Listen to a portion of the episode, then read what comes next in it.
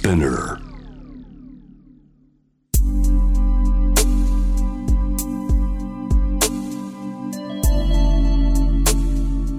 眠らない街六本木。高層ビルの一室に現れる深夜の保健室。重たいドアの向こう側。ここでは誰もが飾らない言葉で語り始める。心の声を聞き出す。特別な聴診器を持って迎えるのは酒と涙と哀愁をこよなく愛するイラストレーターの田中美咲。恋仕事家族そして性のこと。一人一人で違う。体と心のカルテ。J-WAVE ミッドナイトチャイム。ようこそ深夜の保健室へ。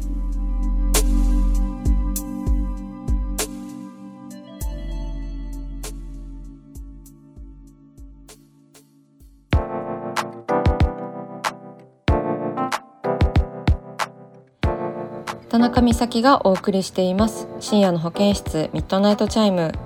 リスナーの皆さんから寄せられたメールをご紹介します、えー、まずはラジオネームしらすさん女性の方です。美咲さんはソウルメイトのような存在の方はいますか？私は23歳なのですがなんとなくずっと一緒にいそうだなぁと思う方に56年前に会いました。一緒にいるとお互いの笑いのツボや会話のテンポ感性や空気感が心地よいのです。親友という言葉とはなんだか違う気がします。それはしたことはないけど彼とのキスやセックスがなんとなく想像できるからです。でも触れてほしいというような恋特有のそわそわした感情があまりないのです。ただ時々会ってご飯を食べてふっと安心した時間を共有するだけで良い。私が最後に選ぶのはこの人なんだろうなと思うし彼とはいつか一緒になりそうだねなんて話もします。とのことです。えー、白洲さんメッセージありがとうございます。ねソウルメイトという言葉が出てきましたけれども。なんかねソウルメイトっていうのはこうなんだろう運命的なこうお友達魂でつながっているようなジャイアンでいう心の友。ともまあちょっと違う。ジャイアンの心の友はちょっと都合が良すぎるからあまり違うと思うけど。なんかこうね前世からこう一緒だったんじゃないかなぐらいのこう運命的な存在人物っていうことっていう認識なんですけれどもえー、ねいますかっていう最初質問いただいてるんですが私はねなんかそこまでのこうソウルメイトとかは感じたことないかもしれないです。ちょっとね一目惚れだったりとかまあ運命的なものみたいなのをバッと感じるっていうのはあんまりなくてそれよりだんだん知っていって仲良くなるっていうことの方が多いかなって思いますね。まあ軽いので言うとこう久しぶりに会うのに久しぶりな感じがしないとかこうとにかく馬が合うみたいなことは経験したことあります。でねしたことないけどなんか彼とのこうキスとかセックスがなんとなく想像できるってなんか不思議ですよね。なんか前世でこう恋人だったのかしらみたいな風にね想像しちゃいますよね。でも別になんかこう恋特有のものはなくで最後に選ぶのはなんかこの人なのかもなみたいなことを思っているっていういいですよね。こういうソウルメイトしかもこうなんか彼とそういう話をあのするっていうのはなんかお互いにこう共有もし合ってるわけじゃないですか。あの一方的じゃないというかうちらマジソウルメイトだよねみたいなことをこう話せているのがまた素敵というかあの心強いなんか不安にならないっていうかなんかそういう友人が近くにいるのはいいことだしこれからも大切にしていきたいですよね。まあなんかその私もこう周りにいる友人たちはあのなんかソウルメイトっていう言葉で表すとちょっと難しく考えがちなんですけどまあもうなんかみんな大事 みんなありがとうっていうふうに思っているし私もこう友人のことは大切にしていこうって改めて思いましたね。しらすさんメッセージありがとうございました。では続いてのメールです。ラジオネームいちごアソートさん女性23歳学生の方です。私は好きだった人の夢をよく見ます。その相手は中高生の頃にずっと片思いだった人で当時から最近までその人が出てくる夢を見ると起きたらとても切ない気持ちでした。違う人に恋をしていた時も関係なく夢を見るので思いが強すぎるのかな。夢まで切なくならなくてもと惑わされました。最近お酒の席で久しぶりに彼に会い以前より自然に会話ができて別れ際には握手をして楽しく過ごすことができました。その日は彼と結ばれる夢を見て幸せな気持ちで起きました。私の中で彼に対するわだかまりが整理できたのかなと喜んでいたのですが2日連続でさまざまな形で彼と結ばれる夢を見て嬉しい反面彼のことを意識してしまうし私の片思いはどこまでこじれるんだと絶望してしまいます。すみません。お悩み相談なのかあなたの夢にお邪魔しますなのかわからないメッセージになってしまいました。ということです。えー、いちごアソートさんメッセージありがとうございます。ねどっちのコーナーでも全然いいんですよ。あの間口広げてますから。こっちとら。ね。そうか。ね夢に出てくる人を意識してしまうっていうのはあのありますけど現実にねその人とまた新しい関係が築けたっていうのは素晴らしいことですよね。でね関係なく夢に出てくることもありますしね。あの全然何の意識もしてない人があの夢で急にこうなんかキスされたみたいなこととかあって私も。なんでやねんみたいななんかこととかあったりしますしね、うん、だからそこまで意識しなくてもいいんじゃないかなっていうふうにも思うしもしかしたら向こうが意識して夢にこう出てくるみたいなそういう説もあるじゃないですかなんか夢占いに。まあそんなこと言ったらなんかもっと気になっちゃうかもしれないんですけどいちごはそうとさんは。うんねねお酒の席でね中高生の頃に好きだった人が現れてなんか握手してさよならってしていいですよね。なんか私はこう中学校の時に片思いしていた人がいてでその人はまあなんか私が片思いしている間に他の方と付き合ったので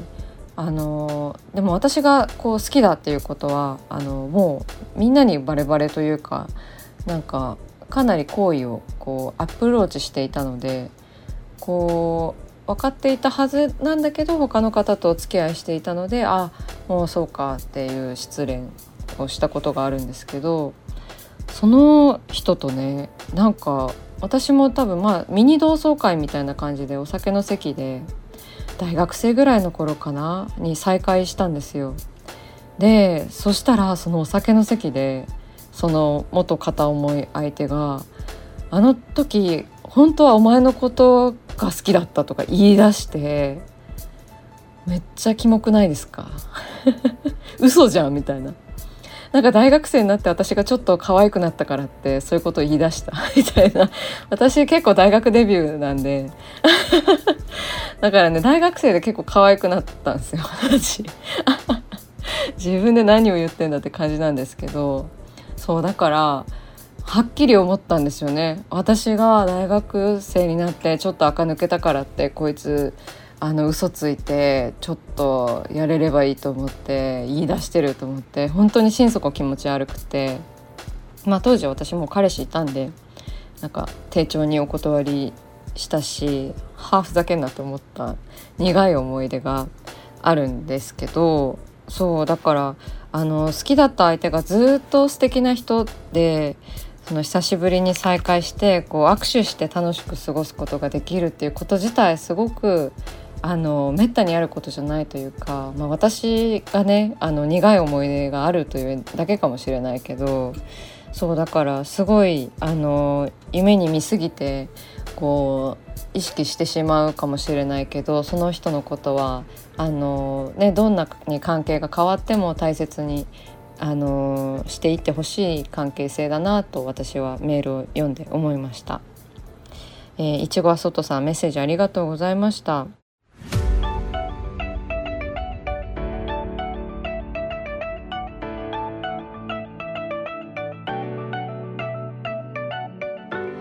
さあ始まりました田中美咲の六畳一間大勢の目に触れたものから人知れずこっそり楽しまれたものまでイラストレーター田中美咲の作品を作者自ら紹介します。このコーナーはいつもスタッフと一緒なのですが今回は熊本からなので私一人でお送りします。今回のテーマは月の長寿たちでございます。はい、えー、こちらは何かと言うと私のまあインスタグラムを遡っていただけたらわかると思うんですけれども先週の金曜日の2月17日から開催されているオタール・イオセリアーニ映画祭ジョージアそしてパリというあの映画祭がありましてこちらオタール・イオセリアーニという監督の作品をこう上映する映画祭となっております。であのそこからあの「月の長寿たち」という映画を見てイラストとコメントをこの映画祭に向けて寄せました。はい、であのすごいねあのいい映画でねあの面白かったんですよ。私は結構あの映画とか小説とかもそうなんですけどなんかインプットにこう苦手意識があるというかなんか結構「ふん」ってあのあの腰を上げないとあのあとは体調が良い日じゃないとなんか何かをこう見る気になれない体質なんですけどだからねあのなんでしょう仕事でこう映画の映画を見てほしいというお仕事っていうのはこうなかなかこうハードルが高いものでしてなんか見てくださいって言われたものを見るっていうのもなかなかなんか こう申し訳ないんですけどハードルが高い。ででもねやっぱり見るとすごい面白くてものすごい勢いで描きましたこのイラストは。見てすぐだね。こうイラストとコメント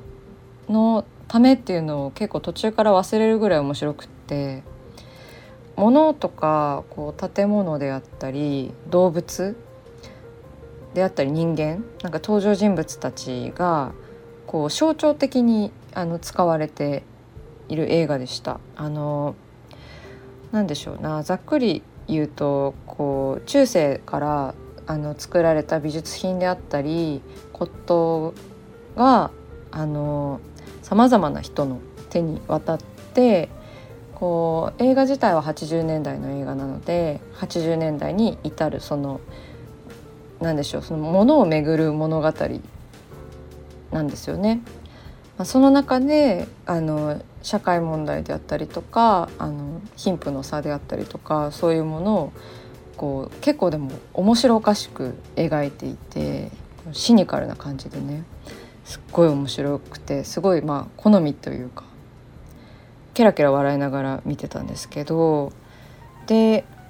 まあ映画見てもらった方がこのイラストはあの分かりやすいというか面白がれる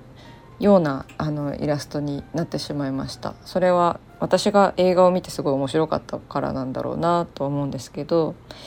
えっ、ー、と口頭でどんな絵か説明しますとですねえーと、緑の一応これベッドの上なんですよね。緑のベッドの上でこう女性が横たわっていてこうお皿をね割れたお皿をこう並べてパズルみたいに並べていてでその下にこう男性3人がこう潜り込んでいると。で横でベッド脇でこう猫が喧嘩していてで背景にはこう絵画ずっと物語上で出てくる絵画がこう飾られてまた形を変えて飾られていたりするんですけどそういったちょっと何でしょうまあ物語でまんまこういうシーンは全然出てこないんですけどあの自分の印象に残っているシーンとかそのキーポイントになるようなものをあの頭の中でコラージュしてイラストにしたという感じですね。実際にはこの下の男性3人はあの植木にこう隠れてるんですよね映画の中では。こう植木のこうわさわさした植木の下にこう潜り込んでこう隠れて何かを見ているんですけどだからあのベッドの色が植木の色になっていてなんかだんだんこうベッドシーツが植木の模様みたいにもなっているっていう感じですね。これはあの映画を見たらなるほどねって思ってくださるんじゃないかなって思います。はい。でそうですね映画を見てその感想をイラストでお答えする時に、まあ、私なりに気をつけようと思っていることは映画のシーンをそのまま描かないっていうことかな。まあ、そのまま描いてもいいし描く方もいらっしゃると思うんですけどなんかそれはあんまりできないかもしれないです。なんか書いてて楽しくない からあんまりやんなくてやっぱりこう一枚でちょっと漫画みたいに表したいなというところですね。まあそれが特技でもありますからね私のね。こう一枚の絵でどんなことが起きているのかなとか想像させたくてこのイラストになりました。えーと、このイラストはあのこちらの映画祭のホームページで見ることができます。でコメントも一緒に見ることができます。あの映画を見てからこのイラスト見た方が多分すごく面白みが増すと思うので、えー、もう開催されていますヒューマントラストシネマ有楽町シアターイメージフォーラムにて上映されていますのでよろしければ皆さん見に行ってください。